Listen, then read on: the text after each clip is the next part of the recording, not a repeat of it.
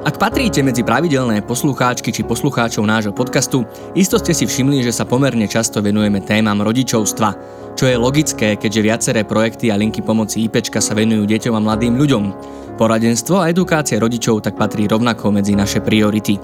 Možno vás však zaujalo, prečo je v zozname našich epizód aj niekoľko takých, ktoré sa venujú ústavnej starostlivosti, teda bývalým detským domovom a dnešným centrám pre deti a rodiny. To je jednak preto, že sa na nás obracajú aj deti a mladí ľudia, ktorí sa v nich práve nachádzajú.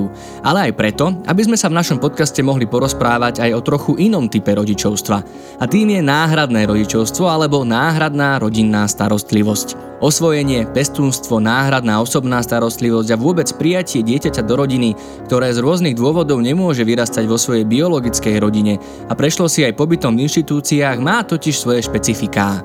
A nie len pre prípravu potenciálnych náhradných rodičov, ale najmä pre pochopenie a pomoc deťom a mladým ľuďom s takouto životnou skúsenosťou je užitočné dozvedieť sa o tejto téme trochu viac. Preto sa dnes o tom, kto a za akých podmienok sa môže stať náhradným rodičom, ako prebiehajú procesy hľadania náhradných rodín, aké rôzne situácie sa môžu vyskytnúť v takomto type vzťahu, ale aj o tom, ako u detí zahojiť nadobudnuté duševné zranenia a či je možné nahradiť im to, čo im nebolo dopriaté, budem rozprávať so psychologičkou z Centra pre deti a rodiny v Pečeniadoch a trénerkou budúcich náhradných rodičov Andreou Hudekovou. Počúvate hm, psychologický podcast občianskeho združenia IPčko. Moje meno je Marek Franko.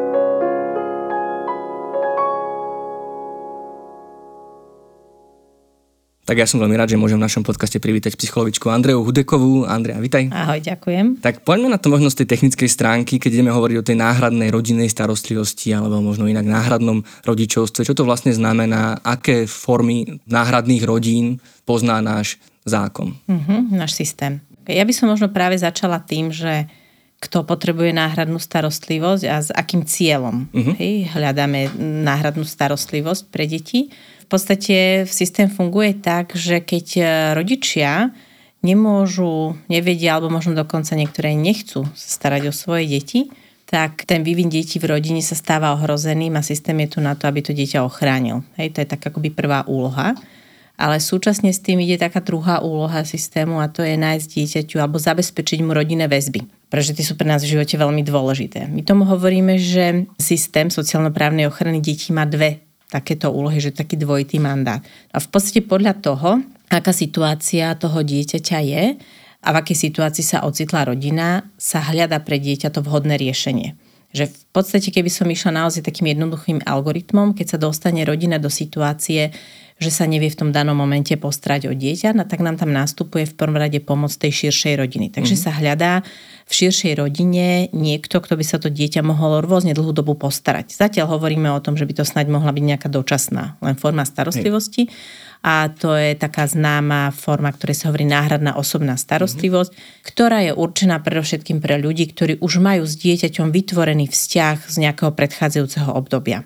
Ak sa toto nepodarí a v tej širšej rodine sa nenájde taká osoba, ktorá by sa mohla o dieťa postarať, tak sa hľadá medzi cudzími ľuďmi. A tam nám vstupuje do toho pestúnská starostlivosť, pestúň. Čiže v podstate to sú ľudia, ktorí sú špeciálne pripravovaní na túto svoju rolu, musia sa zapísať do zoznamu žiadateľov o náhradnú rodinnú starostlivosť.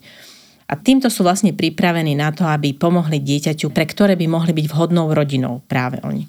Čiže to je tá druhá forma náhradnej rodinnej starostlivosti, pestúnska starostlivosť. No a potom nám tam vstupuje ešte jedna forma a to je osvojenie. A to je forma, ktorá je určená pre deti, ktoré už ako keby definitívne sa nevrátia do tej svojej biologickej rodiny. Čiže hovoríme, že je to trvalá forma starostlivosti. V zásade je pravda, že momentom, kedy je súdne rozhodnutie o tom, že dieťa je zverené do osvojenia, tak to prestáva byť podľa zákona náhradnou rodinou, mm-hmm. pretože tam všetky práva a povinnosti preberajú títo osvojitelia. Takže my tomu tak pracovne hovoríme, že je to forma náhradnej rodinnej starostlivosti, aj keď de jure to tak úplne nie je. Hej? Takže v zásade asi tieto tri sú také akoby najhlavnejšie tie formy náhradnej rodinnej starostlivosti. Mm-hmm. Keď hovoríš, že v zásade tieto tri sú aj nejaké mm-hmm. iné, ktoré možno mm-hmm. teraz ani až tak nemusíme rozoberať, ale... Mm-hmm. Možno, je tam ešte aby... poručníctvo, mhm. ktoré mm-hmm. má ale zase tiež také akoby, že svoje špecifika, že poručníkom môže byť človek, ktorý sa zároveň nestará fyzicky o dieťa. Ale akoby my v systéme pracujeme, hľadáme naozaj e, náhradné rodiny v zmysle ľudí, ktorí by sa o tie dieťa fyzicky starali. Mm-hmm, jasné. A vedela by sa nám vysvetliť aj ten proces toho vlastne, ako sa, neviem to dobre nazvať, páruje alebo hľadá vlastne pre to dieťa rodina, na základe akých kritérií vlastne dôjde k nejakému rozhodnutiu, že to dieťa ide buď do pestúnskej alebo tej osvojiteľskej rodiny a vlastne kto môže byť tým pestúnom alebo náhradným rodičom a čo všetko musí splňať, čím všetkým musí prejsť, aby vôbec sa mohlo stať to, že nejaké dieťa bude u neho doma bývať. Tak ja začnem najprv tým, čo si spomenul, že rozhodnutie, ktoré dieťa do pestúnskej rodiny, mm-hmm. ktoré do osvojiteľskej rodiny, tam je základný predpoklad ten, že to dieťa je už tzv. právne voľné, aby mohlo uh-huh. ísť do osvojenia. Čiže tam už musia rodičia byť zbavení svojich rodičovských práv a povinností. Tým pádom môže to dieťa sa mu hľada naozaj trvalá iná rodina, ktorá si ho osvojí. To je základný predpoklad. Čiže skôr ako toto neprebehne, tak dieťa do osvojiteľskej rodiny nemôže ísť do osvojenia. Pestúnská starostlivosť je trošičku teda o niečom inom. Tam rodičia majú zachované svoje práva, aj teda svoje povinnosti. Stále sa uvažuje a pracuje na tom, že by to dieťa sa mohlo vrátiť do svojej pôvodnej rodiny, pokiaľ rodina upraví tie svoje podmienky tak a bude to v najlepšom záujme dieťaťa, tak z tej pestúnskej rodiny sa dieťa môže vrátiť do biologickej rodiny. Čiže to sú také dva základ, pardon, to sú to rozdiely medzi týmito dvoma základnými formami, medzi osvojením a pestúnskou starostlivosťou. Pripomni čo si sa pýtal predtým? Čo všetko títo ľudia musia splňať. Aha. Ale ja možno ešte okay. doplním mm-hmm. otázku, ktorá ma teraz tak zaujala. Viem si asi predstaviť, kto sú tí ľudia, ktorí sa rozhodnú pre tú osvojiteľskú formu, to, čo nazývame adopciou. Možno len tak námatkovo, že kto sú vlastne tí, ľudia, ktorí chcú byť tými pestúnmi a teda, že rátajú s tým, že to dieťa naozaj sa môže vrátiť do tej biologickej rodiny, že aké nejaké myšlienky vlastne im idú hlavou, akým spôsobom chcú byť pre to dieťa užitoční, keď rátajú s tým, že vlastne to dieťa môže z toho života aj im aj odísť preč. Ako ľudia musia mať takú základnú predstavu o tom, že čo tá rodina biologická pre dieťa v živote znamená dnes, čo znamená do budúcna. A že je to vlastne taká potreba dieťaťa mať tú svoju rodinu, mať s ňou kontakt. Je to kvôli jeho identite. A ja mám na to také jedno, možno, že nie je úplne profesionálne to prirovanie, ale zvyknem to hovoriť tým žiadateľom na príprave, že pre mňa tá motivácia, prečo ľudia idú do náhradnej rodinnej starostlivosti, do toho vstupuje veľa faktorov, ale určite dva tam sú je tam asi spústa ďalších, dva tam sú jeden. Robíme to pre seba, pre našu rodinu, teda nemáme deti, chceme naplniť tú svoju rodinu, alebo máme jedno dieťa, ale nemôžeme mať ďalšie, chceme mať súrodenca pre dieťa a tak ďalej. Čiže robíme to pre seba. A potom je tam druhý motív a ten chceme pomôcť dieťaťu, ktoré potrebuje rodinu. A pre mňa je len dôležité, ako majú tie dva motívy namixované. Čiže pokiaľ je v prevahe ten motív urobiť to v prvom rade pre seba, ale musí tam byť aspoň trošičku hey, z toho, že urobí to aj pre to dieťa, tak si myslím, že je úplne v poriadku, keď idú do osvojenia tí ľudia. Na to, aby vôbec nejak uvažovali o tom, že či by z nich mohli byť dobrí pestúni, musia mať tie motívy pri najmenšom vyvážené. Pri mm. najmenšom. Hej? Čiže Hej. urobiť to aj pre seba, ale v rovnakej miere reagovať na potreby toho daného dieťaťa. A s tým súvisí aj to, ak viem, že to bude pre dieťa dobre, keď sa vráti do biologickej mm-hmm. rodiny, tak ho pustím. Hej. Lebo keď ho raz mám rád a viem, čo je pre neho dobré, mm-hmm. tak mu v tom nebudem brániť. Máme v systéme ešte jednu takú formu starostlivosti, ktorá sa neráta medzi náhradnú rodinnú starostlivosť, lebo je to súčasťou Centra pre deti a rodiny a to sú tie profesionálne náhradné rodiny, zamestnanci vlastne centier. A tam ja zvyknem hovoriť, že na to, aby niekto vôbec začal uvažovať o tom, že sa stane takýmto profesionálnym náhradným rodičom, tak by mal tie motívy mať zase naopak oproti Aha, tým pestom, čiže mal by to mať úplne, že robím to pre to dieťa a nerobím to pre seba, pretože naozaj tie profesionálne rodiny sú asi oveľa častejšie konfrontované s tým, že poskytujú starostlivosť naozaj deťom náročným na starostlivosť, naozaj s takými ako veľkými e, zážitkami, traumami, čo už možno do pestúnskej starostlivosti, kde to prebieha aj na báze takého, že si trošku akoby pestúni vyberajú deti, tak k tomuto nedôjde. Tí profesionálni náhradní rodičia musia byť pripravení pomôcť dieťaťu akémukoľvek ktoré mhm. príde. Mm, hej, tak ja sa vrátim tým mojim pôvodným otázkám uh-huh. a tie sa veľmi dobre doplňajú vlastne aj s otázkami, mm-hmm. ktoré mhm. nám prišli na Instagram.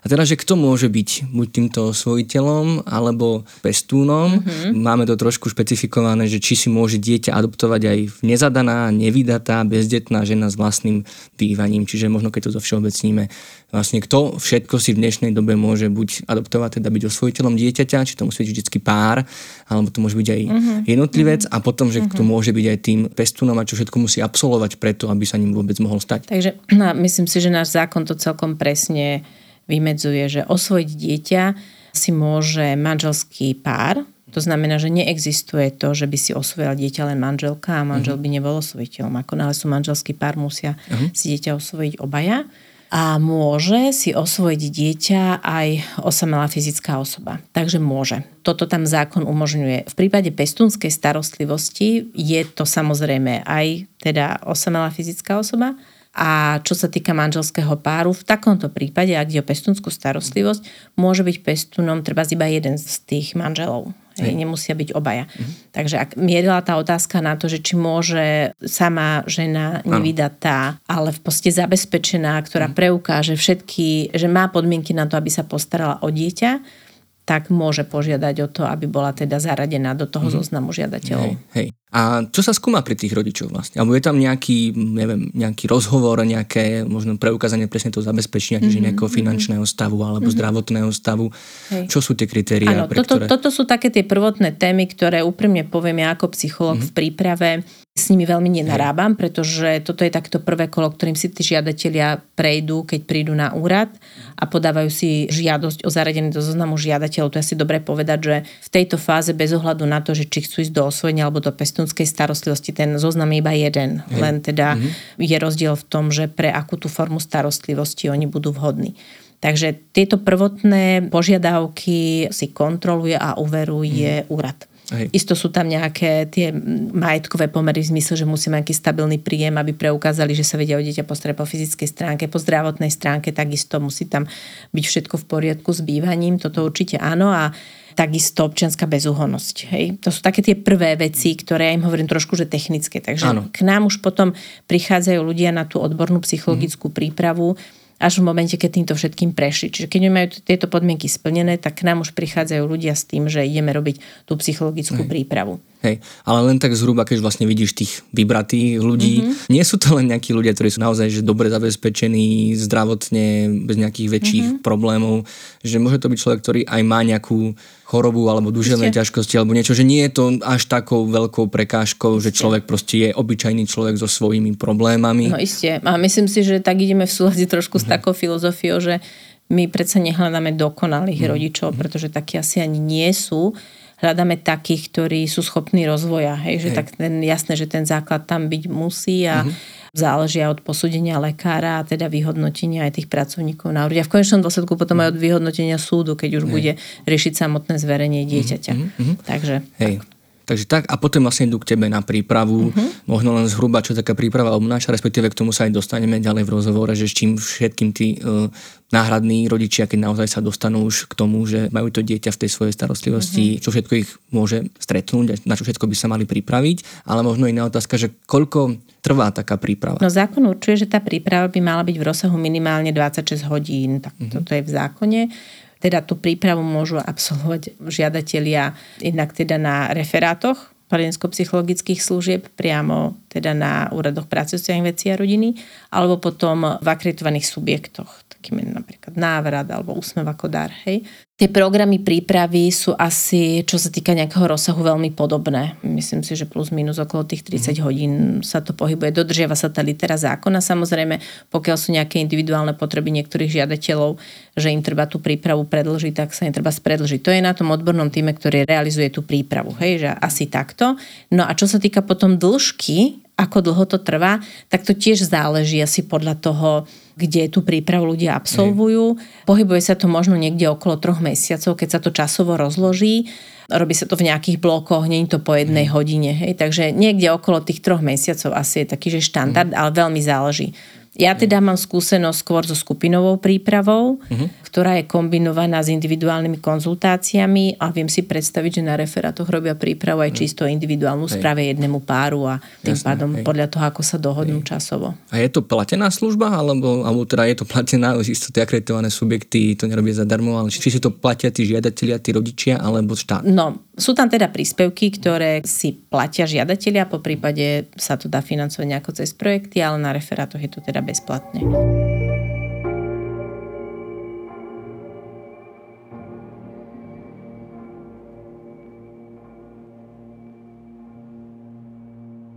Možno aj taká otázka, že či máme dosť záujemcov o to náhradné rodičovstvo alebo vôbec o pestúnstvo a osvojiteľstvo, mm-hmm. že aký je teraz ten stav, možno, mm-hmm. možno nie podľa štatistík, ale takého svojho pozorovania, že koľko máme detí, ktoré by mohli byť a možno aj mali byť umiestnené v rodine a aký je ten záujem verejnosti o tieto deti? Úplne neviem presne mm-hmm. štatistiky, ale pokiaľ viem, tak ono sa to medziročne nejako veľmi nemení. My máme asi neviem, možno okolo 4,5 tisíca, 4 tisíc detí v centrách pre deti a rodiny. Mm-hmm. Samozrejme, že nie pre všetky deti sa hľadá náhradná mm-hmm. rodina, ale možno, že pre nejakú časť. A je pravda, že čo máme najväčší problém, akoby pre tie malinké deti do osvojenia nie je problém Hej. taký nájsť rodinu. Máme dosť plné, myslím, ono sa to drží regionálne, Takže v rámci určených úradov v jednotlivých krajoch tie zoznamy žiadateľov sú naozaj veľmi dlhé ale dlhé sú aj zoznamy detí, alebo teda obsiahle sú aj zoznamy Nie. detí,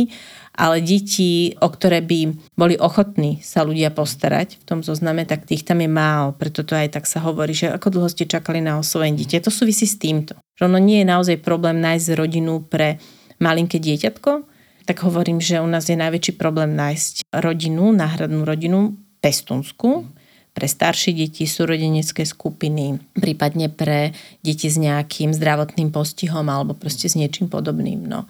Takže máme dosť detí do národnej starostlivosti a do pestúnskej. A tú pestúnsku zase až taký záujem nie je. A keď to celé zhrnieme, že koľko trvá asi celý ten prípravný a byrokratický proces, o akom období sa možno záujemcovia o takúto starostlivosť, na aké obdobie by sa mali asi pripraviť, pokiaľ nemajú možno nejaké vyslovené špecifické požiadavky, ak to nazvem takto na dieťa, ale že naozaj, že je ochotný si zobrať rôzne dieťa. Čiže akékoľvek dieťa, ktoré hey, potrebuje rodinu? Napríklad. Že ako A môže to byť pestúnska starostlivosť? Ja, napríklad. Tak, jedna vec je ten proces od podania žiadosti mm-hmm. na úrade po moment, kedy je zapísaný do zoznamu žiadateľov, mm-hmm. závisí od toho, ako rýchlo zdokladuje mm. tie dokumenty, ktoré od neho úrad chce a ako sa mu podarí nabehnúť do prípravy, pretože mm. nie všade beží tá príprava hneď takto. Hej, že niekde sa čaká pol roka, mm. kým sa zostaví skupina mm. niekde kratšie, ale povedzme, že do maximálne do roka asi mm. môže byť zapísaný do zoznamu žiadateľov o náhradnú rodinnú starostlivosť. A to je ten prvý krok. Mm. A tak ako hovoríš presne, záleží od tých predstav tých žiadateľov, a nie len od predstav, lebo samozrejme tú prípravu oni končia e, záverečnou správou, ktorá je takým aj zhodnotením ich spôsobilosti, že v podstate akoby nie je to o tom, že oni majú predstavu, že sa budú o nejaké mm-hmm. dieťa starať, ale za, na, na druhej strane my sme tam ako tí odborníci, ktorí im dávame tú spätnú väzbu, že či vidíme, že na to reálne majú. Hej? Hej. Takže nie len o ich predstavách to je. Ale teda vrátim sa späť k tomu, od momentu, kedy sú zapísané do toho zoznamu žiadateľov, naozaj záleží od tých kritérií, ktoré tam nastavené sú, pre aké dieťa oni sú tou hodnou rodinou. Mm-hmm. Takže keď by sme sa rozprávali naozaj o osvojení malých bábetiek, tak sa región od regiónu, ale čaká sa dlho, niekoľko rokov. Mm-hmm. Hej. Keď by sme sa rozprávali o osvojení starších detí, lebo aj také občas sú. Mm-hmm. A keď hovorím staršie, tak sa pohybujeme niekde v mladšom školskom veku. Mm-hmm. Hej? Pre takéto deti myslím, že by to mohla byť otázka naozaj pomerne krátkej doby. A potom teda, keby sa rozhodli ísť do pestúnskej starostlivosti a mohlo by to byť aj staršie dieťa a naozaj nemajú nejaké špeciálne kritériá, tak možno, že hneď. Mm-hmm. Lebo tam sa bavíme aj o deťoch so zdravotným znevýhodnením alebo s nejakým hej, iným tak. handicapom. Ja to tak hovorím, že pokiaľ prídu ľudia a povedia, že oni by chceli naozaj bábetko, najlepšie hneď z pôrodnice, bábetko nerómske, zdravé mm-hmm. a do osvojenia, hej? hej. Tak ja hovorím, že OK, no v tom prípade, ako by tú službu robí štát vám, že vám pomôže k takémuto hej. dieťaťu. Hej? Ale keď prídete a poviete, že, že vy zobrete aj staršie dieťa a môže to byť aj iné etnikum a môžu byť aj dve, tri a môže tam byť aj nejaký postih a môže byť pestúnska starostlivosť, tak vtedy hovorím, vtedy pomáhate systému. Pretože pre takéto deti my potrebujeme náhradné rodiny. Jasne. A nemáme. Hej. Dobre, tak toto boli tí rodičia. Poďme sa pozrieť na tie deti. Čo je to vlastne za skúsenosť? S akými zážitkami alebo predstavami o svete, o vzťahoch, o dospelých ľuďoch vlastne žije dieťa, ktoré z nejakého dôvodu nemôže žiť v tej svojej biologickej rodine a na dôvažok ešte teda môže nejaké obdobie e, stráviť v ústavnej starostlivosti, čo tiež nie je ideálne prostredie na výchovu dieťaťa. Čiže s akým balíčkom niečoho, môžeme to možno nazvať aj zranení a možno, že nie, sa dostanú tieto deti na zoznam toho, že môžu byť sa môžu proste dostať do náhradnej rodiny. No tak si to aj pomenoval, že o čo všetko záleží. Čím prešlo to dieťa? V akom veku odišlo zo svojej biologickej rodiny? Či prešlo starostlivosťou v Centre pre deti a rodiny, či bolo v skupine alebo bolo v profesionálnej náhradnej rodine, či prešlo niekoľkými pestúnskymi rodinami.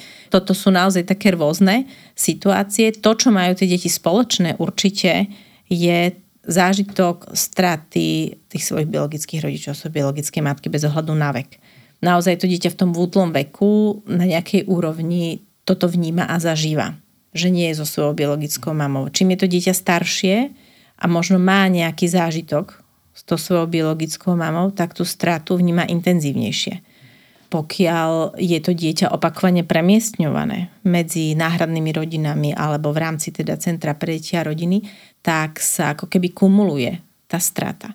A toto všetko ovplyvňuje potom fungovanie dieťaťa vo vzťahoch, ďalej v dospelosti, v partnerskom vzťahu, v tom, aký rodič on raz bude. A samozrejme veľmi to veľa súvisí s jeho identitou, že si v podstate potom ťažko hľadá odpovede na tie otázky, že kto som, nakoľko patrím do tohto sveta, kto sú tí moji ľudia, uh-huh. o ktorých sa mám oprieť, čo vlastne znamenám, že či som hodný toho, aby ľuďom na mne záležalo Takže veľa to záleží od toho, čím všetkým to dieťa prejde, ale to, čo tam spoločné je, to sú deti, ktoré z rôznych dôvodov nemôžu žiť so svojimi biologickými rodičmi. Čo sú dnes tie najčastejšie dôvody? Lebo už sme sa aj s Markom Rováčkom v podcaste mm-hmm. rozprávali, že práve to už nie je ako vola kedy.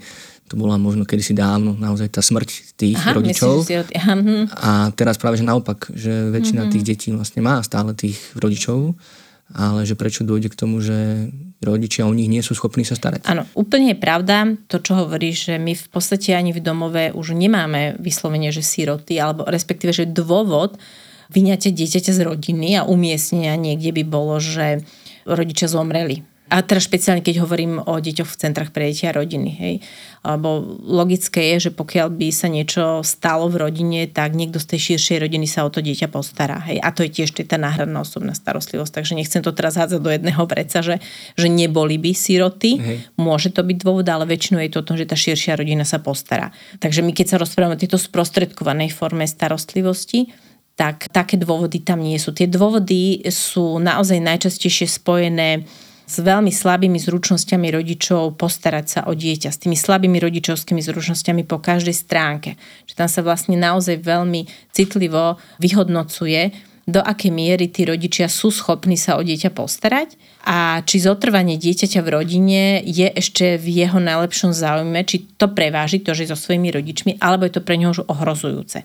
Pretože keď sa dostávame už do roviny zanedbávania, týrania alebo zneužívania dieťaťa, mm-hmm. tak to už je teda akože že celkom tvrdé. Tam už sme sa preklopili cez tú hranicu. Ale pomerne často sa naozaj stáva to, že nezvládajú starostlivosť a výchovu mm-hmm. detí, biologickí rodičia. Mm-hmm. Čo má tiež svoje dôvody, pretože mnohokrát oni sami nezažili akoby tú rodičovskú starostlivosť na takej úrovni, aby sa naučili byť dobrými rodičmi Hej. alebo dosť dobrými rodičmi. Možno taká akoby, provokačná otázka, Aj. či môže byť každé dieťa umiestnené v náhradnej rodine a či je to pre každé dieťa vlastne najlepšia alternatíva. Či je naozaj dokázané, že rodina, akákoľvek profesionálna, pestúnská, osvojiteľská, je proste naozaj to najlepšie, alebo je možno nejaká malá skupina detí, pre ktoré vlastne toto, možno aj na základe tých skúseností, ktoré mali, vlastne nie je, ako ten, nie je v tom najlepšom záujme dieťaťa. Porovnaní s čím? Vychádzame z toho, že naozaj najvhodnejším prostredím mm-hmm. na naplnenie všetkých vývinových potrieb dieťaťa je rodina. To proste akoby, že úplne že základný predpoklad. Hej. Takže mm-hmm. sa bavíme o rodinnom prostredí. Tá alternatíva, na ktorú som pýtala, mm-hmm. by bola čo potom? Centrum pre deti a rodiny, Asi. nejaká samostatne mm-hmm. usporiadaná skupina, špecializovaná skupina, alebo potom špecializované mm-hmm. zariadenie typu reedukačné mm-hmm. centrum alebo niečo také, hej? hej. Čo nie sú úplne akoby mm-hmm. adekvátne náhrady tomu rodinnému prostrediu. Takže keď sa ma opýtaš, že či je to pre každé dieťa vhodná voľba, vždy by to mala byť prvá voľba. Hej, či prvá voľba hľadať nejakú formu náhradnej rodiny. To, to mm-hmm. by mala byť tá, akoby ten, ten prvý krok. Ale áno, sú deti, o ktoré starostlivosť, ale to je zase moja skúsenosť a teraz nechcem ísť úplne proti sebe, ale je pravda, že sú niektoré deti, ktoré sú natoľko traumatizované, pozráňané a ešte teda už sú v takom veku, kedy je veľmi ťažké im kompenzovať neistú vzťahovú väzbu hej, z tej pôvodnej rodiny, že niekedy to proste vypáli tak, že umiestnenie takéhoto dieťaťa do náhradnej rodiny so sebou potom môže niesť opakované premiestnenia dieťaťa, pretože to tie rodiny nezvládajú. Mm. Možno aj toto je ten problém, že nemáme tu dostatok podpory pre pestúnske rodiny, ale niekedy naozaj ako proste to nejde a možno, že pre tieto deti už povedzme staršie ako 12 rokov je oveľa nejaké akoby bezpečnejšie to prostredie eh, toho postarom, poviem, detského mm. Pretože tie deti prirodzene viac dávajú prednosť rovesníkom ako nadvezovania vzťahu s nejakými novými dospelákmi. Mm. Hej? Takže áno, iste, a to treba veľmi individuálne posudzovať.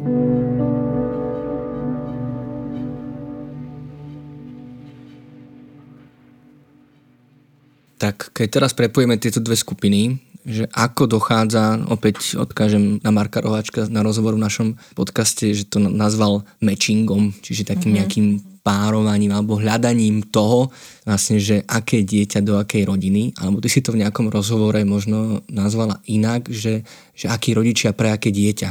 Že sa mhm. nehľadá už akoby dieťa pre rodinu, ale rodina pre dieťa. Čiže ako dochádza vlastne k tomuto nejakému rozhodovaniu alebo skúšaniu alebo hľadaniu toho a vôbec ako to celé prebieha, aby naozaj ten štát, alebo proste vy ako odborníci, odborníčky ste si boli istí, že dieťa je v správnej rodine, tam, kde má byť, kde mm-hmm. bude o mhm. neho postarané a budú mu aspoň z časti vykompenzované tie veci, ktoré doteraz nedostalo. Nie je úplne jednoduché toto spájanie. Mm. Hej, ako je to náročný proces, pretože má chvíľami človek pocit, že sa hrá na pána Boha, hej, že rozhoduje o takýchto veciach.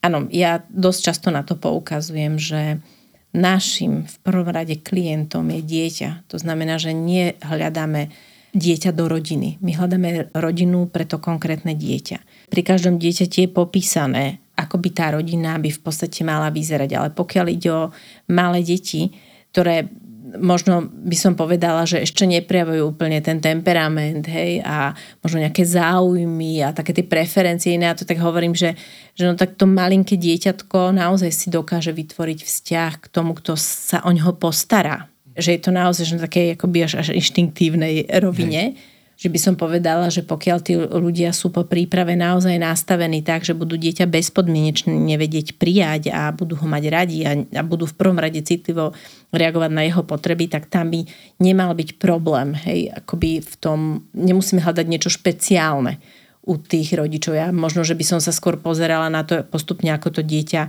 je staršie, že či je vhodné, keď si sa pýtal na začiatku, že či môže sama žena si osvojiť dieťa môže, ale tiež sa pozrieme na to dieťa, že či preňho by nebola vhodnejšia kompletná rodina. Sú deti, pre ktoré je to OK, že majú jedného rodiča, aj keď teda väčšinou by som povedala, že určite akoby lepší predpoklad je, ak sú tam obaja rodičia. Čím je to dieťa staršie, viacej prejavuje naozaj záujmy a také nejaké to temperamentové ladenie. A tak vieme, že potrebujeme možno ľudí, ktorí budú ochotní akceptovať aj takú malú divožienku. Mm. Nejakú, že, alebo dieťa s poruchami učenia, povedzme, že to bude pre nich úplne v poriadku, aby pre mňa napríklad naozaj to kľúčové, aby tí ľudia vedeli prijať nejaké špecifické potreby toho dieťaťa, celé ako je, tak ako by bez podmienok, aby od neho nemali nejaké očakávania, ale aby boli pripravení reagovať na to, čo to dieťa potrebuje. Takže čím sú tie deti staršie, tak zase v cdr keď sa píšu dokumenty detí do zoznamu, tak mm-hmm. sa tam aj popisujú, že čo by bolo dobré, aby tí mm-hmm. náhradní rodičia, na čo by mali byť pripravení v prípade tohto dieťaťa. To je jeden krok, ako to beží. A potom samozrejme u tých starších detí to samozrejme aj veľa o tom, aké sympatie oni začnú prechovať k tým náhradným rodičom, aj naopak. Takže tam je potom ten ďalší krok, keď dojde k nejakému prvotnému papierovému spojeniu toho dieťaťa s tými rodičmi, tak beží nejaký proces interakcií v tom domove, kde prebiehajú stretnutia potenciálnych náhradných rodičov s dieťaťom, ktoré sú podporované, riadené a nejako usmerňované odborným tímom Centra pre deti a rodiny tam sa v podstate zároveň, okrem toho, že sa podporuje nadviazanie toho vzťahu, tak zároveň beží nejaké to rozhodovanie, či to tam pôjde, alebo to tam nepôjde. Ako je to zo strany teda náhradných rodičov, lebo oni môžu povedať, že nie, nejdeme do toho, že im to tam proste nejako nesadlo, mm. ale takisto to môže byť zo strany toho dieťaťa, mm. že mu sa nepáčia. Hej. Hej. Takže kľudne tam môže byť aj, aj takéto niečo. Takže keby som tak len zhrnula, tak čím je dieťa staršie, tým môže preukazovať viac nejakých e, špecifických potreb, ktorých sa vieme chytiť a vieme popísať, akého človeka by sme pre to dieťa potrebovali, akú rodinu by sme pre ňu potrebovali. Ale keď je to dieťa malé, tak tam viac menej je to naozaj o tom, že keď ho budú vedieť prijať, tak to, ten vzťah sa tam vytvorí. Hej. Tak ja len ako by len tak pre, aby sme to dopovedali, možno teda, že ako prebieha taký ten, takéto oťukávanie. Mm-hmm. Vlastne, že tam sú to najprv nejaké stretnutia na pár minút, na pár hodín vlastne v prostredí centra. Mm-hmm. Potom možno nejaký výlet alebo nejaká prechádzka, potom nejaký víkend tých rodičov, že to není vlastne tak ako, že zobereme za ruku a rovno ideš k nám bývať, až tak. potom vlastne zistíme, že to máme doma, keď to poviem takto hlúpo. Hej, že aj, to, aj to dôležité samozrejme aj pre tých náhradných rodičov, ale je to nesmierne dôležité pre to dieťa. Mm-hmm. Tiež našim cieľom nie je dostať ho do rodiny, tak aby ho o pol roka, o rok akoby vrátili, pretože to proste nezvládajú. Hej. Hej. Aj teda v prípade toho osvojenia je tá minimálne 9-mesačná lehota taká, ako kde ešte môže bežať nejaké rozhodovanie, kým ho ešte osvojené nemajú, ale teda obzvlášť pri pestunskej starostlivosti, kde sa nám to teda stáva, že aj po pár rokov tí pestuni to s dieťaťom vzdajú. No tak poďme teraz vlastne k tomu, keď už mm-hmm. poznáme to pozadie, že to dieťa má naozaj nejakú históriu, nejakú skúsenosť, nejaké zranenia, nemusí mať, možno sa k tomu dostaneme, vybudovanú tú bezpečnú vzťahovú väzbu, teda akoby tie jeho reakcie možno nie sú také, ako by sme ako úplní lajci mm-hmm. očakávali, že dieťa bude naozaj vďačné, že si mm-hmm. našlo rodinu a poslušné a naozaj taký akože anielik, že ono sa môže správať trošku aj inak a vlastne, že môže mať rôzne, tí náhradní rodičia alebo pestúni môžu zažiť rôzne situácie, ktoré v extrémnych prípadoch môžu dospieť aj k tomu, že naozaj sa to dieťaťa tiež vzdajú. Takže čo je vlastne to, na čo aj ty vlastne pripravuješ tých náhradných rodičov, že čo sa, a možno, že otázka je, že aj kedy, či to už môže byť aj na tých prvých stretnutiach, na tom oťukávaní, alebo naozaj až keď žijú trošku spolu dlhšie, a že čo sa môže začať vlastne prejavovať z toho dieťaťa, vyplavovať, aké vlastne ako môže rôzne reagovať na bežné situácie v porovnaní možno s biologickými deťmi. Pýtaš sa na rozdiely teda, hej, medzi biologickými deťmi a tieto deti, ktoré Môžeme sú náhradke a pýtaš sa na nejaké negatívne prejavy správania. Môžeme sa aj na, na, na pozitívne samozrejme. Ja samozrejme, že ľudí to tak zaujíma, že, že na čo všetko sa majú pripraviť, čo všetko ich postretne. že to je tak strašne ťažké v pár minútach proste popísať, že na čo všetko. A my aj v rámci prípravy ich vieme možno dostať iba na nejakú úroveň takého druhého stupienka, aby si uvedomovali, prečo sa možno, alebo snažili sa mhm. vždy pochopiť, prečo sa to dieťa správa takým spôsobom, mm. akým sa správa a potom sa môžeme rozprávať o pomoci dieťaťu, až keď sa bavíme o konkrétnom dieťati. Na príprave sa rozprávame o všeobecnom dieťati, čiže tam nevystrielame úplne, že všetky možnosti, ale fakt je ten, že možno s čím ja mám skúsenosť, hej, že čo treba tak akoby, že často riešia náhradní rodičia, keď už majú dieťa doma, tak e, možno takú otázku svojho zlyhania, že či oni robia niečo zlé, keď to dieťa klame, keď to dieťa kradne, keď to dieťa má nejaké výbuchy zlosti, keď nespolupracuje pri príprave na vyučovanie, hej, keď nemá problém ísť s cudzím človekom bez toho, aby sa ho nejako ako bálo. Hej. Asi s týmto také akoby pri tých menších deťoch. Pri väčších možno aj nejaké uteky riešia, alebo teda, že sú zaláskované tie baby nejako, veľmi skoro sa im to nezdá často, takže asi toto bývajú také veci, s ktorými sa stretávame, plus ešte teda ako poruchy učenia také ako dosť často, že sa na to teda na nás obracajú s tým, že kde urobili oni chybu a ja im to nevieme vždy povedať, že kde ju urobili. Skôr pátrame po tom, že no OK, keď sa to deje takýmto spôsobom správa, tak poďme sa pozrieť na to, že ako keby ponorme sa pod ten ľadovec. Hej, že nevnímajme to správanie iba vrchol ľadovca. Poďme sa pozrieť pod tú hladinu a pozrieť sa, že čo to dieťa asi cíti, keď sa takto musí správať. Keď nevie prísť a povedať pravdu a zaklame Je to strach? Strach z čoho? Že bude potrestané alebo že bude neprijaté? A poďme potom hlbšie, že čo je jeho potreba. To znamená, že jeho potreba je, aby ho vedeli prijať takého, aký je.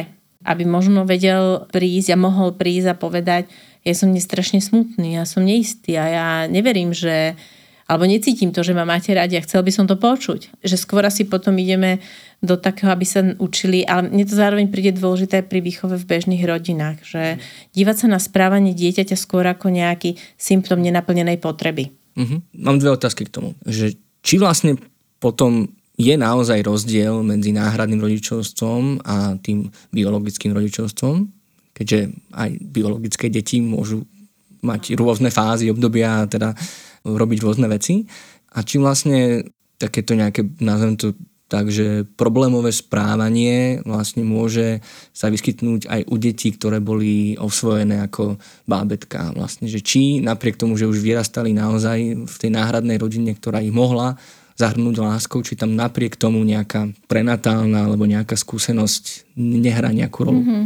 Tak iste tam hrajú rolu aj genetické mhm. faktory mm-hmm. a to prenatálne obdobie a obdobie krátko po porode, ktoré súvisí so vzťahovou väzbou to ste už tiež mali tému vzťahovej väzby, áno, ktorá v podstate ovplyvňuje naozaj potom to ďalšie fungovanie dieťaťa.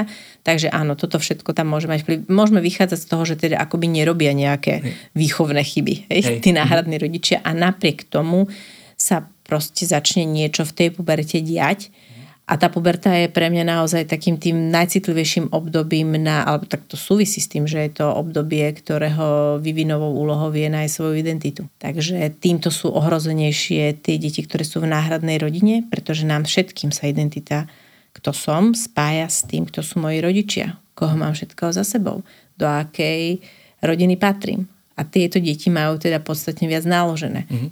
Práve Jasne. tým, že možno Hm. Niektorí pestúni, ja im hovorím už takí, akoby, že, ktorí už majú trošku väčší nadhľad, tak oni povedia, že to, čo si mysleli na začiatku, že bude najhoršie, že bude mať treba z dieťa zachovaný kontakt s biologickou rodinou, mm-hmm. tak keď porovnajú, že majú také dieťa, ktoré tento kontakt s biologickou rodinou má a také, ktoré ho nemá, tak zistujú, že možno v tej puberte to má oveľa ťažšie to dieťa, ktoré ten kontakt s biologickou rodinou nemá. Mm-hmm. Lebo oveľa viac pochybuje o sebe a pochybuje o tom, že vôbec mal priznať tento svet a teda ako čo také zle musel urobiť, že sa jeho rodičia hneď strany si dosť často teda ako internalizujú mm. tú vinu, hej, že asi on je nejaký mm. vadný, keď, keď ho tí rodičia nechceli.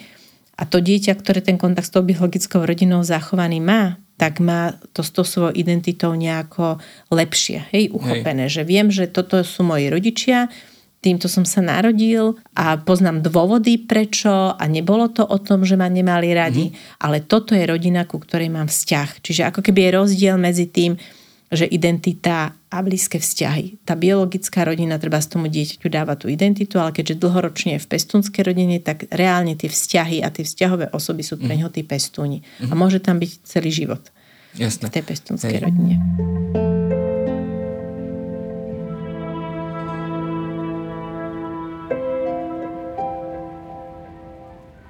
Tomu sa ešte dostaneme trošku k tým mm-hmm. vzťahom s biologickou rodinou, že nakoľko má možno akoby tá rodina si treba možno právo vziať to dieťa späť a že ako sa možno také situácie riešia.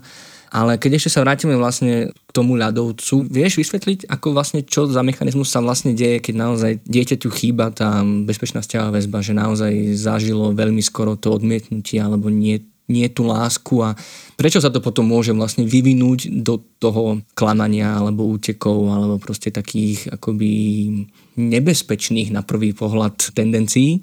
Čo si tým vlastne tieto deti možno vynahrádzajú? Mm, hľadajú tú istotu. Neviem ti povedať, že čo si vyslovene tým vynahrádzajú, ale to, čo je, je také, že sa asi necítia úplne milované, ale tým pádom aj nejak milovania hodné. Takže skôr možno hľadajú prostredie, kde sa cítia úplne prijaté, kde nikto na nich nemá nejaké špeciálne požiadavky, nebo ešte také, ktoré by nebol schopný naplniť. A to sú možno tie dôvody teda tých útekov. Mm-hmm. Alebo sa chytia nejaké neúplne vhodnej partie. Mm-hmm. Práve Hej. preto to. Mm. Ja keď som pozeral jedno vzdelávanie náhradných rodičov mm-hmm. na, na YouTube o vzťahovej väzbe, tak tam bola aj myšlienka toho, že potom deti dokonca akoby majú, alebo niektoré z nich, samozrejme nie všetky, ale že je tam, môže sa aj u niektorých stať aj to, že ako keby na schvál sabotujú ten vzťah.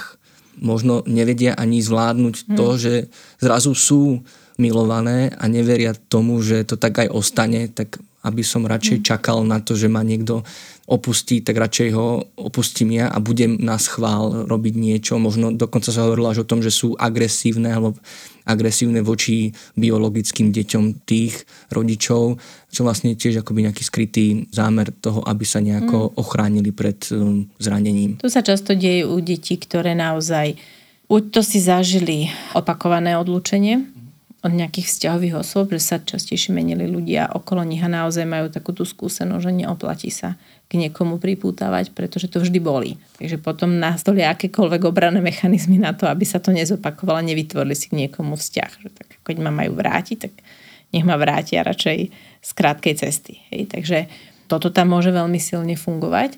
Niekto tomu hovorí, že tie deti to testujú, to rodinné prostredie, že či to teda tá rodina unesie s nimi ale mnohé to takto, musím povedať, že to sú často není naozaj vedomé mechanizmy, že by ste deti uvedomovali.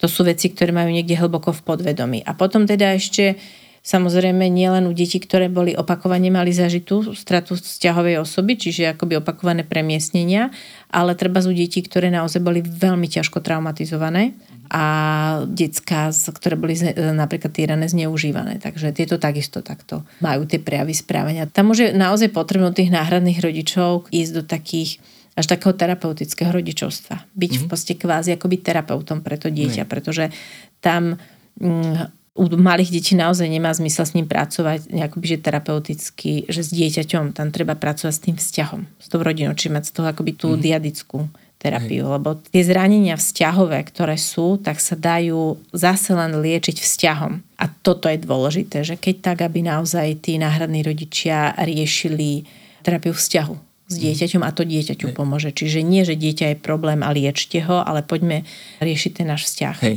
Čiže to bola otázka od kolegyne, že či sa umiestnenie dieťaťa do náhradnej rodiny automaticky spája aj so psychologickým sprevádzaním, či vlastne, či možno to Centrum pre deti a rodiny poskytuje buď rodičom alebo aj dieťaťu nejaké psychologické sprevádzanie? Myslím, že práve v tejto, teraz je také obdobie, kedy sa naozaj nastavujú nejaké aspoň minimálne štandardy takejto nejakej starostlivosti o náhradnej rodiny po prijati dieťaťa nemáme to úplne akoby dobre ukotvené, takže skôr je to postavené na tom, že sa tí náhradní rodičia obracajú na subjekty, ktorým mm. robili prípravu, alebo teda na CDR, mm. odkiaľ zobrali dieťa do svojej starostlivosti a vyhľadajú si tú pomoc oni sami tak nejak akoby po svojej línie. Tak teraz sú také snahy, aby to bolo zachytené systémovo, aby mm. naozaj skutočne všetci náhradní rodičia momentom, keď príjmu dieťa do rodiny, tak mali nastavenú systematickú pomoc a sprevádzanie, čo si myslím, že by mohlo veľa vecí vyriešiť.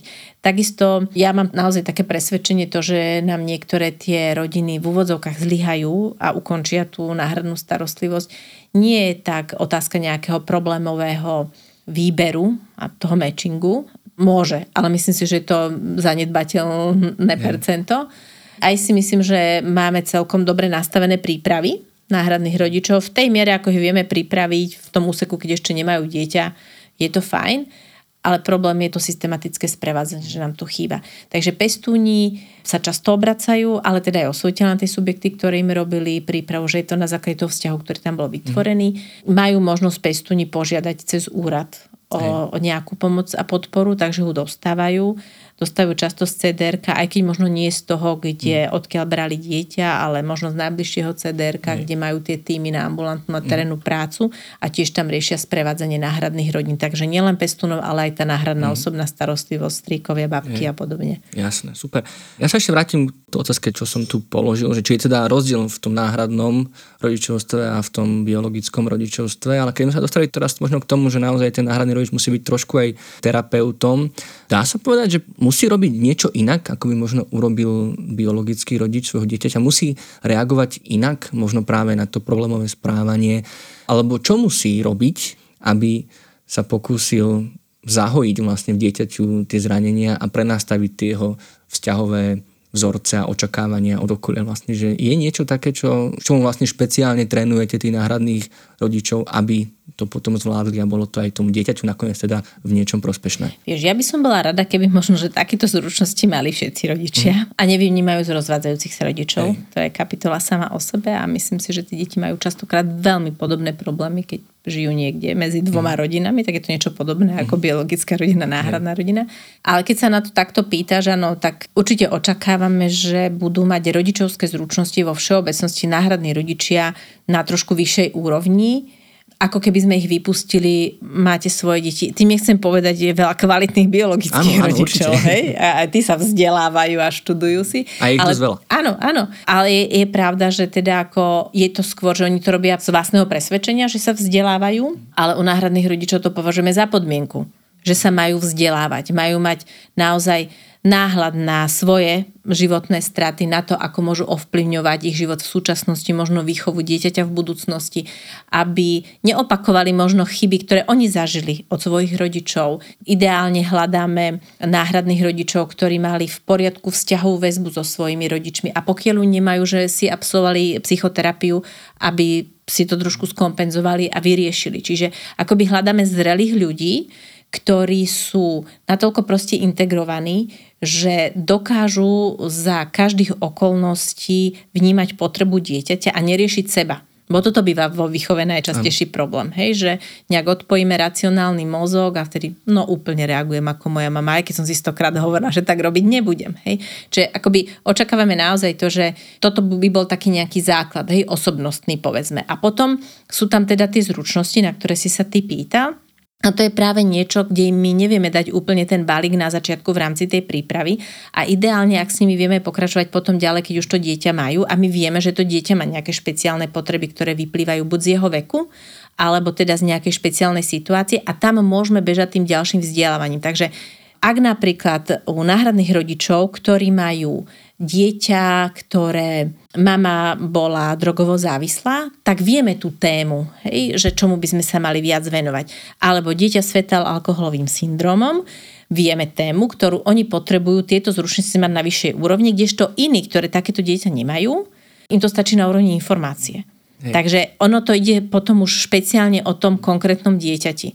Lebo to by sme potom tú prípravu asi robili, fú, dva roky. A aj tak by sme asi to nedotiahli. Mm. Tak vieš, tak ako máš, môžeš byť, že psychológ a nemôžeš byť dobrý na všetko. Takže sa potom špecializuješ. Mm. Takže možno naozaj tí náhradní mm. rodičia sa v úvodzovkách začnú špecializovať na prácu s mhm. dieťaťom, ktoré majú doma. A vzdelávajú sa sú, akoby v súlade s tými potrebami toho dieťaťa. Ale určite základ, ktorý im teda už v rámci prípravy dávame je naozaj ten, aby mali poriešené svoje vlastné straty, aby im rozumeli, to, čo oni postrácali a zároveň tým pádom ich pripravujeme na to, že budú mať väčší nadhľad a nebudú, veľmi jednodušene to poviem, že nebudú brať osobne to, ako sa to dieťa k ním správa, pretože to dieťa sa nespráva k ním preto, že a priori im chce ublížiť, ale pretože si nevie rady samo so sebou. Takže aby proste neodpájali ten svoj racionálny mozog tí náhradní rodičia, ale aby ho mali zapnutý, aby vedeli naozaj tým pádom pracovať s vlastnými emóciami, s vlastným prežívaním pri dieťati. Komplikovane, Ako, že som to...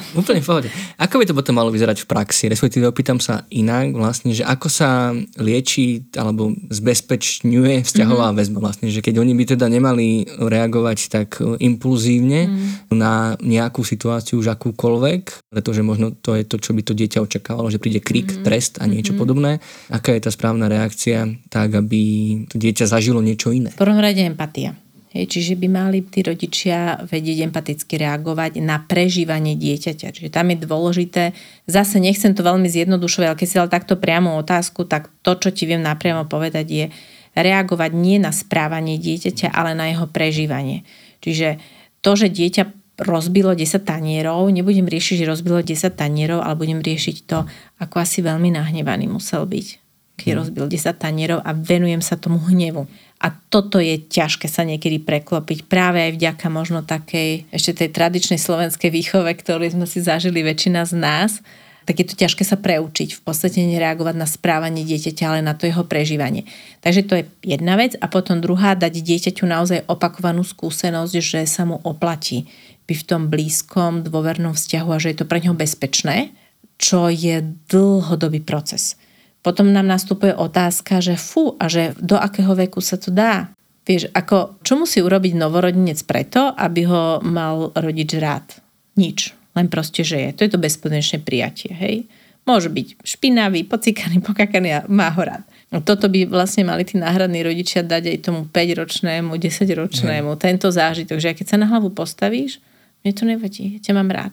Čo už u tých školopovinných detí je strašne ťažké pretože už teda musíme mať nejaké požiadavky na nich, hej, už by mali nejaké úlohy robiť domáce a tak ďalej.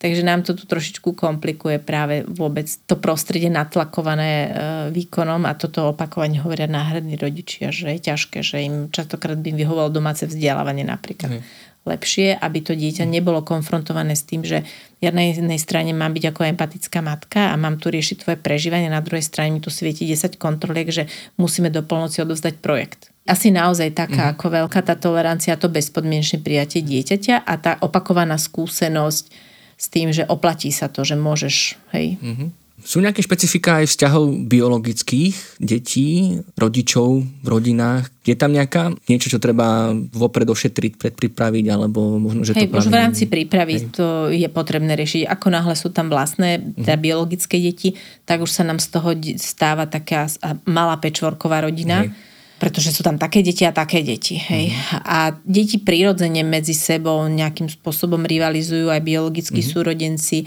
Teraz do toho vstúpi niekto kvázi cudzí, a žiarlia. Hej. Ako jedna vec je taká, že na čo pripravujeme teda náhradných rodičov je, že toto musí byť rozdiskutované aj s tými deťmi biologickými, mm.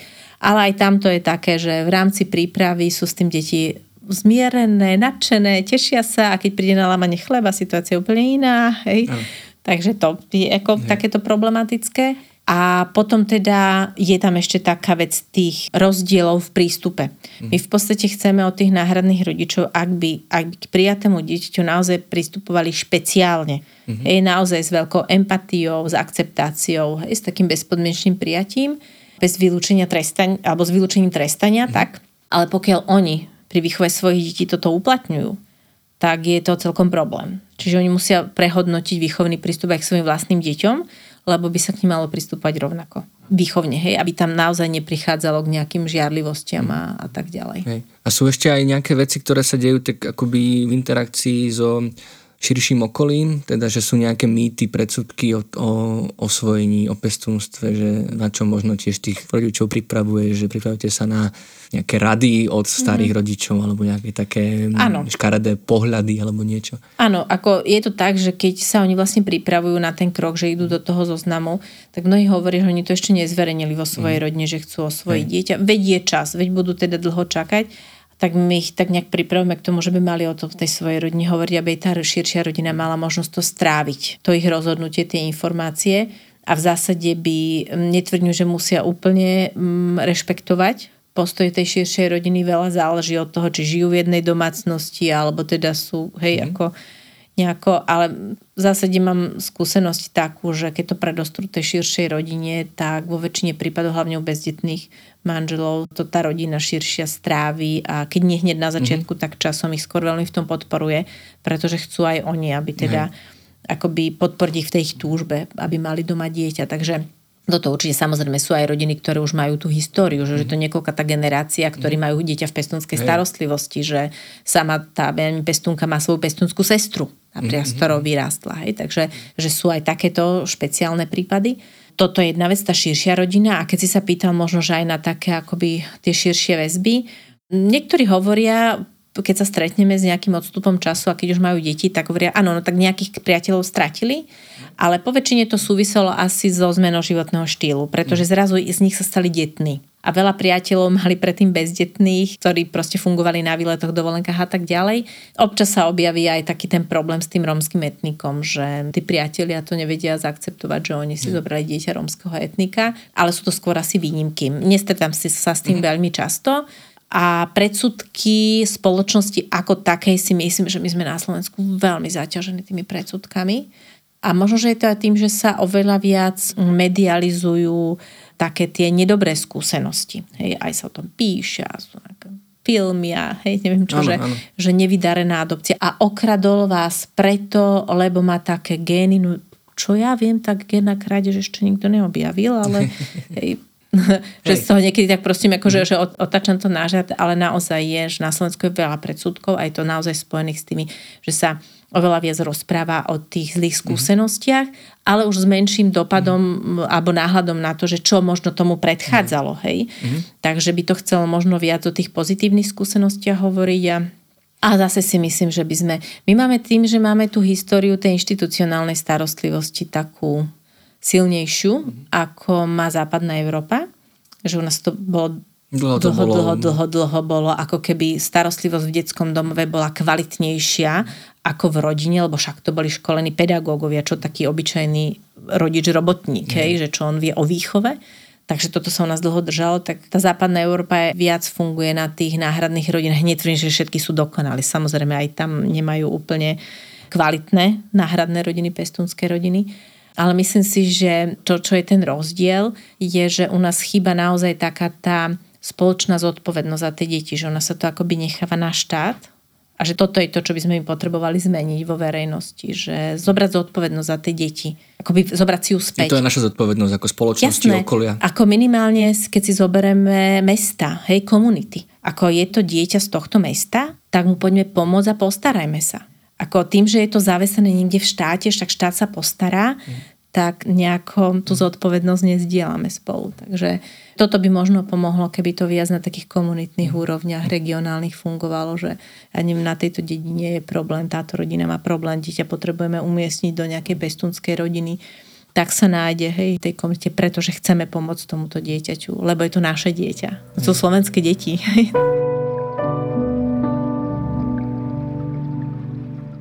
No, ja napriek tvojmu želaniu ešte ostanem chvíľu pri tej negatívnych skúsenostiach, Aha. ale možno sa mi to podarí práve obrátiť akoby mm-hmm. na to porozumenie a empatiu, mm-hmm. že či sa dejú aj také vlastne situácie, kedy to dieťa do dospelosti žije v tej v rodine, ale napriek všetkému vlastne ju ako možno nepríjme za svoju, alebo teda mm-hmm. rozumie tomu, že mu tam bolo fajn a že mu to veľa dalo, ale zároveň preruší kontakty, uh-huh. že či sa aj takéto veci dejú, možno, že to je tiež jeden z takých medializovanejších nejakých variantov, ako sú tie deti, neviem, nevďačné alebo niečo.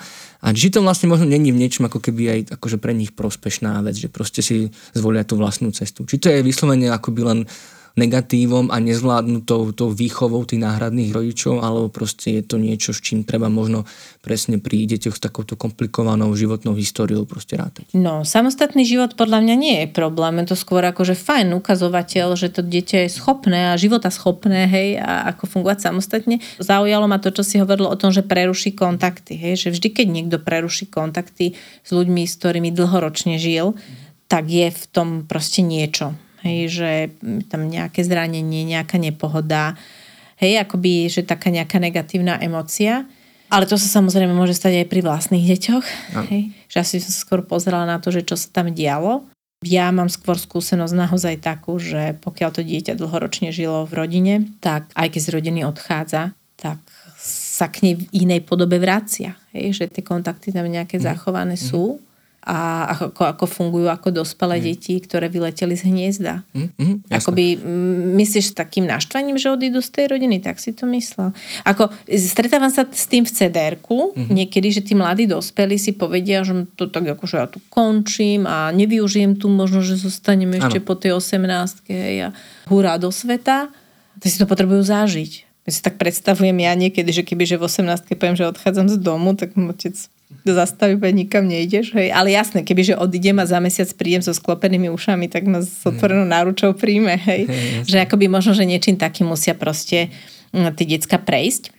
Takže aj toto môže byť, že on proste z domu odíde, ale potom nevie, ako sa vrátiť. Mm. Tam je to tiež potom o tých rodičoch, že vedia otvoriť tie dvere a mm-hmm. dať mu to dobre, veď vyskúšaj a keď tak, tak mm. sa k nám vrátiš. Mm-hmm. A keď nám tam ešte hrá tú nejakú rolu tá biologická rodina, mm-hmm. ako vlastne fungujú tie pravidlá toho stretávania sa s tou biologickou rodinou, alebo vlastne, že je možné, že si ako som uh-huh. už spomínal, že či si tá biologická rodina môže to dieťa akoby vziať naspäť a možno aj v prípade, že to dieťa by s tým ešte teda nie je, nie, je to iba dieťa, nie je to dospelý človek a, a možno, že s tým nie je úplne akoby stotožnené, že, že sa mu možno aj páči v tej pestunskej rodine. Uh-huh. Ako sa potom rozhodujú takéto situácie? No rozhodujú o tom súd v prvom uh-huh. rade, treba povedať. ale zohľadňuje sa najlepší záujem dieťaťa. Hej. Takže áno, aj keď rodičia majú záujem, aby im dieťa mm. bolo zverené späť mm. do mhm. starostlivosti, nemusí to byť v najlepšom záujme dieťaťa. A jeden z dôvodov naozaj môže byť to, že to dieťa už je natoľko zastabilizované tej pestunskej rodine a je to aj želaním toho dieťaťa. Mm-hmm. Ale zase ten návrat toho dieťaťa do biologickej rodiny by takisto nebol zo dňa na deň a tiež by to tam bežalo nejakým postupným pripravovaním. Aha, hej? Mm-hmm. Takže by sa pravdepodobne zintenzívnili tie kontakty, aby dieťa častejšie sa stretávalo s rodičmi, že by možno tam začalo spočiatku nejaké víkendy tráviť. Hej? Že ten postup mm-hmm. toho návratu dieťaťa domov by bol, akoby naozaj ten proces by bol postupný. Mm-hmm tak, takto si to viem predstaviť. A aj keď je pravda, že väčšinou, ale samozrejme, že nehovorím, že vždy, ale väčšinou fungujú také modely, že sa dieťa stretáva s biologickými mm-hmm. rodičmi ale dlhodobo zostáva v pestunskej starostlivosti. A že tam nie je vyslovene plánovaný návrat dieťaťa domov, ale tie stretnutia majú pre ňo význam kvôli mm. tej jeho identite a poznaniu. A pre ňo je naozaj veľkým, to čo tak zdôrazňujeme tým pestunom, je, že pre dieťa je veľmi dôležité, aby videlo, že akceptujete aj tých biologických rodičov, mm. pretože tým mu dávate jasne návo, že akceptujete aj jeho. Veľkým problémom je, keď pestúni negujú tých biologických rodičov a dávajú dieťaťu najavo a nemusia dávať to dieťa, to vycíti, že ich nemusia tých biologických rodičov. Čiže toto môžu byť aj tie dôvody, prečo to dieťa začne, my nerozumieme tomu, prečo začne vymýšľať v tej puberte. Ono proste cíti, že není plnohodnotným členom rodiny, pretože aby ho mali radi, tak musia mať radi aj tú jeho mhm. biologickú rodinu. Takže mm. oni, tie decka, ktoré ten kontakt s tou biologickou rodinou majú, ale tú istotu a bezpečí cítia v pestunskej rodine, tak ako dospievajú, tak si vedia urobiť také svoje rozhodnutie, že OK, toto sú moji rodičia biologicky, viem o nich, mám ich rád, ale ja chcem žiť iný život, povedzme. Mm-hmm. A toto býva tiež taký pomerne častý model, špeciálne u takých akože inteligentných detí, ktoré si to vyhodnotiť úplne vedia. Mm-hmm, Takže rozhoduje o tom súd, rodičia si môžu podať návrh na to, aby mm-hmm. im bolo dieťa zverné späť do starostlivosti, ale vyjadruje sa k tomu jednak úrad, kuratela, vyjadruje sa k tomu po prípade psychológ, že či by to bolo v najlepšom záujme dieťaťa, ak áno, tak aký postup by to malo mať. Mhm, jasné. Čiže to, že ideme do tej pestunskej starostlivosti a že to dieťa má ten vzťah alebo kontakt s biologickou rodinou, vlastne v princípe nemusí byť pre tú pestunskú rodinu nejakým ohrozením alebo nejakou prekážkou. Podľa toho, čo vnímajú ako Nie. ohrozenie. Tak ako presne hovoríš. Často mi hovoria, keď sa ich takto opýtam, čo je pre nich ohrozujúce, tak oni hovoria to, že to dieťa by jedného dňa malo od nich odísť späť do tej biologickej rodiny. Ale to, že akceptovať, že to dieťa tú biologickú rodinu má a že sa s ňou bude stretávať, s tým treba problém nemajú. A takto proste aj na Slovensku je, že oni niekedy aj, špeciálne keď idú do pestunskej starostlivosti malé deti, ktoré už potom na tých stretnutiach dávajú aj tak trošku najavo, že ku komu majú bližšie. Že oni to z tie biologické maminy nie úplne rady vidia, že Hej. to ich dieťa mm. ako za nimi nebeží s otvorenou náručou. Mm tak vtedy mávajú také obdobie, že oni prestanú sa treba stretávať s tým dieťom. Potom sa znova nejako ohlásia, hej, že aj taká tá motivácia tých biologických rodičov je veľmi rôzna podľa ich životnej situácie, ale aj podľa toho, ako sa to dieťa k ním vzťahuje. Nám dospelým čas ide úplne inak. Pre takú maminu nie je problém, že ho pol roka nevidela, hej. ale pre to dieťa je to kus života.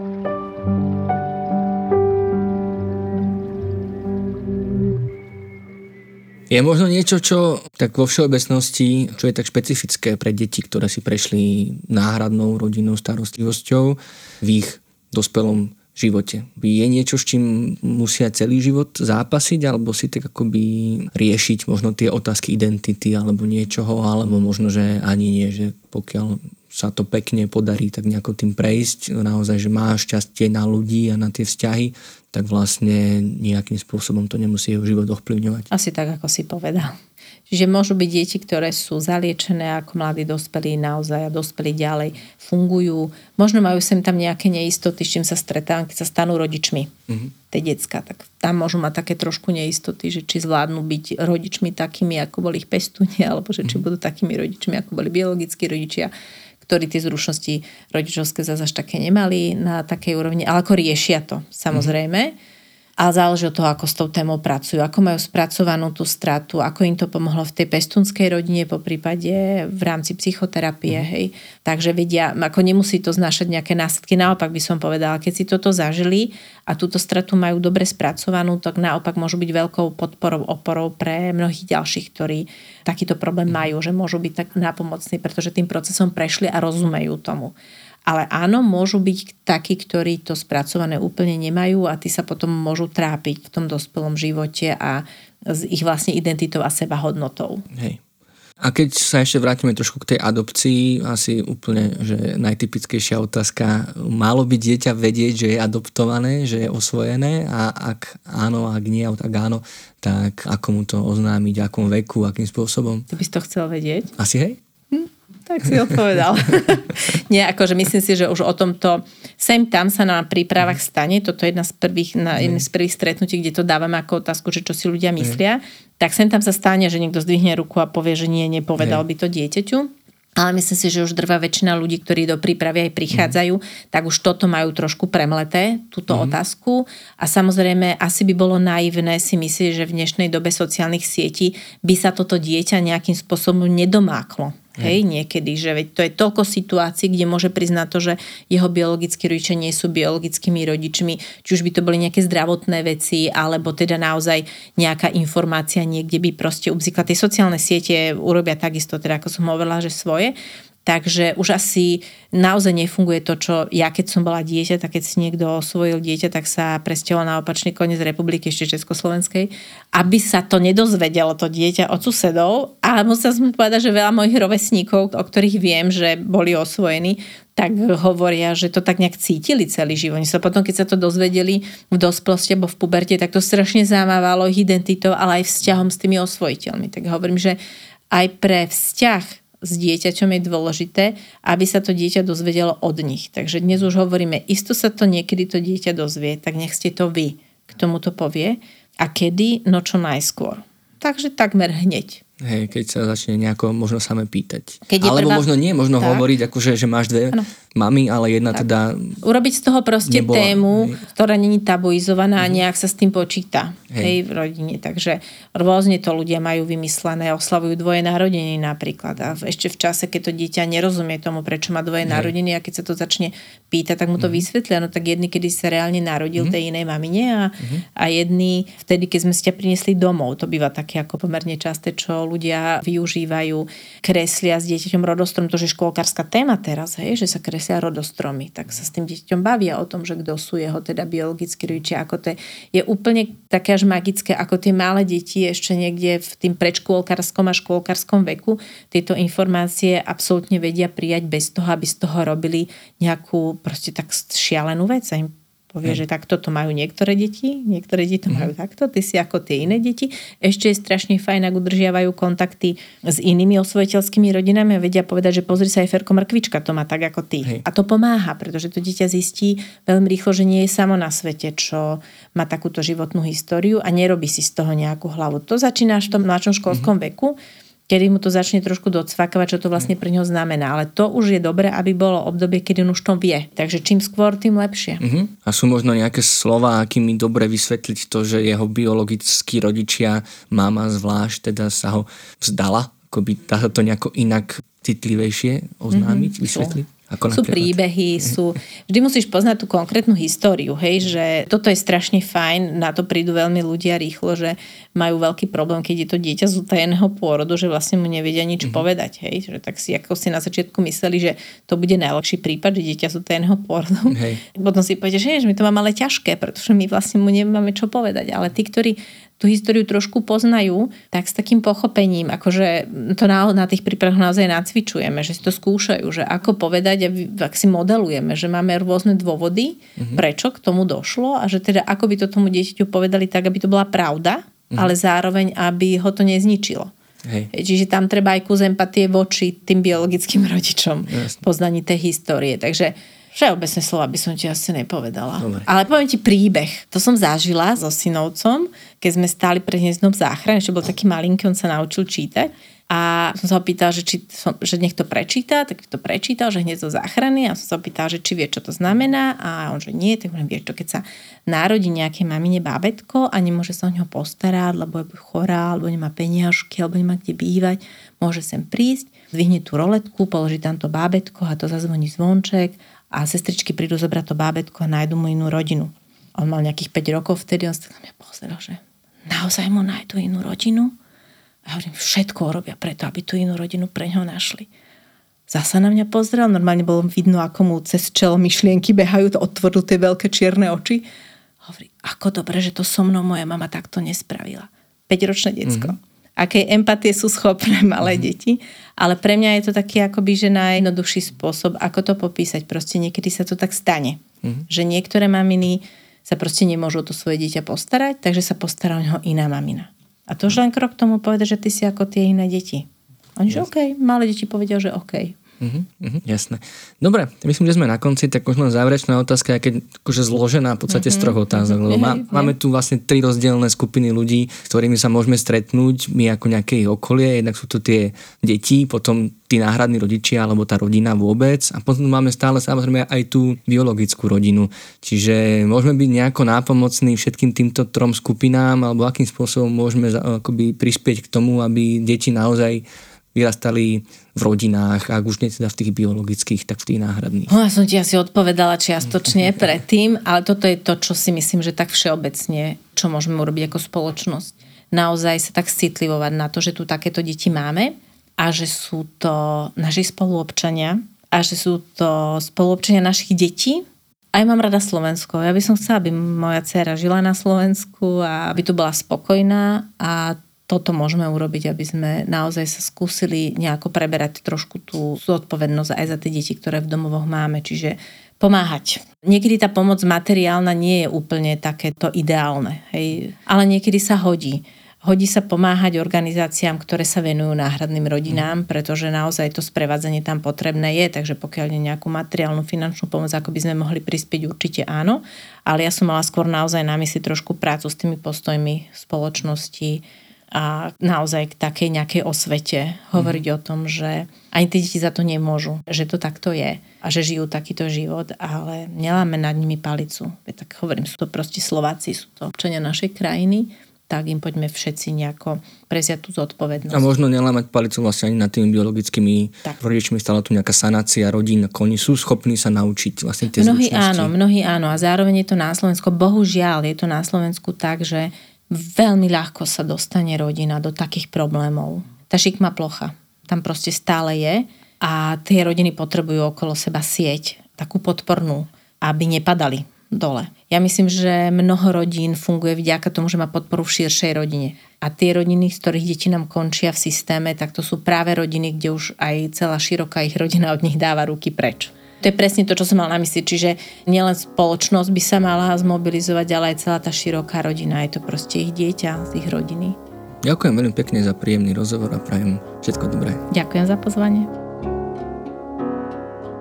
A ak ste náhradní alebo aj biologickí rodičia, či naopak mladý človek v ústavnej alebo náhradnej rodinnej starostlivosti, pre pomoc a podporu sa vždy môžete obrátiť aj na naše linky pomoci na ipečko.sk, na krízovú linku pomoci a na dobrú linku. A ak vás táto téma zaujala a chceli by ste o nej vedieť viac, do popisu prikladáme naše ďalšie diely, ktoré sa jej venujú alebo s ňou súvisia. Katke a Dúhovej slanine ďakujeme za otázky a pripomíname, že aj takouto formou nám môžete pomôcť pri tvorbe nášho podcastu. Stačí, keď nás budete sledovať na Instagrame alebo na Facebooku. Rovnako vďační budeme za vaše zdieľania a aj za finančnú podporu pomocou portálov Patreon a Darujme. Ja som Marek Franko a tento podcast pripravujem v spolupráci s dramaturgičkou Katkou Makara a so psychológmi Marekom Madrom, Lenkou Nemcovou a špeciálnou pedagogičkou Zuzanou Juránekovou. Nájsť a počúvať nás môžete pomocou podcastových aplikácií či na webe alebo YouTube kanáli IPčka. Ďakujeme za to, že nás počúvate a za akúkoľvek vašu pomoc, ktorá nám pomáha pomáhať. Teším sa na vás pri ďalšom dieli a dovtedy nezostávajte sami.